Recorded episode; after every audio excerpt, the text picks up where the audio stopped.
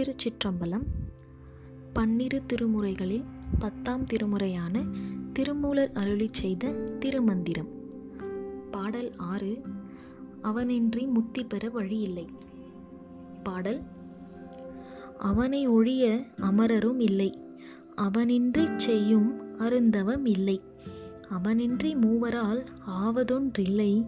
அவனின்றி ஊர்புகு மாறறியேனே பொருள். சிவபெருமானை விட மேன்மையுடைய தேவர் எவரும் இல்லை.